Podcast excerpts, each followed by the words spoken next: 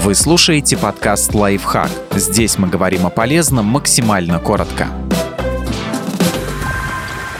Четыре финансовые ошибки наших бабушек, которые лучше не повторять. Некоторые денежные привычки имеют обоснование, но больше не работают хранить деньги в тумбочке. Сложно обвинить старшее поколение в излишней подозрительности. Они несколько раз теряли деньги из-за финансовых реформ. Купюры иногда портятся из-за сырости или других факторов. При пожаре или квартирной краже они будут полностью уничтожены. А еще важно помнить про инфляцию. Чтобы сбережения не обесценивались, они должны работать и приносить годовой доход хотя бы в размере инфляции. Это их не увеличит, но хотя бы не уменьшит не распределять сбережения. Вкладывать деньги во что-то одно так же рискованно, как хранить под подушкой. Лучше сочетать финансовые инструменты с разной степенью опасности и доходностью. Если один подведет, другие вывезут считать детей инвестицией. Если ребенок и инвестиция, то с высоким риском и сомнительной доходностью. Это отдельный человек со своими способностями, увлечениями и так далее. Так что сколько денег и сил в него не вкладывая, это не обязательно принесет ожидаемый результат. Вкладывать в детей все с надеждой, что они будут содержать вас в старости, плохая затея. Более того, еще и не совсем психологически здоровая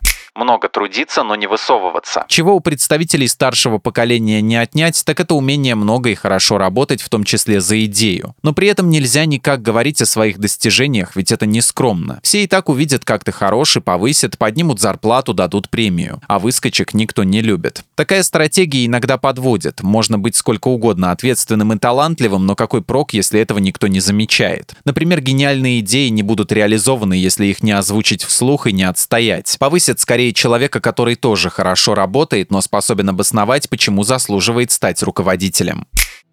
Подписывайтесь на подкаст «Лайфхак» на всех удобных платформах, ставьте ему лайки и звездочки, оставляйте комментарии. Услышимся!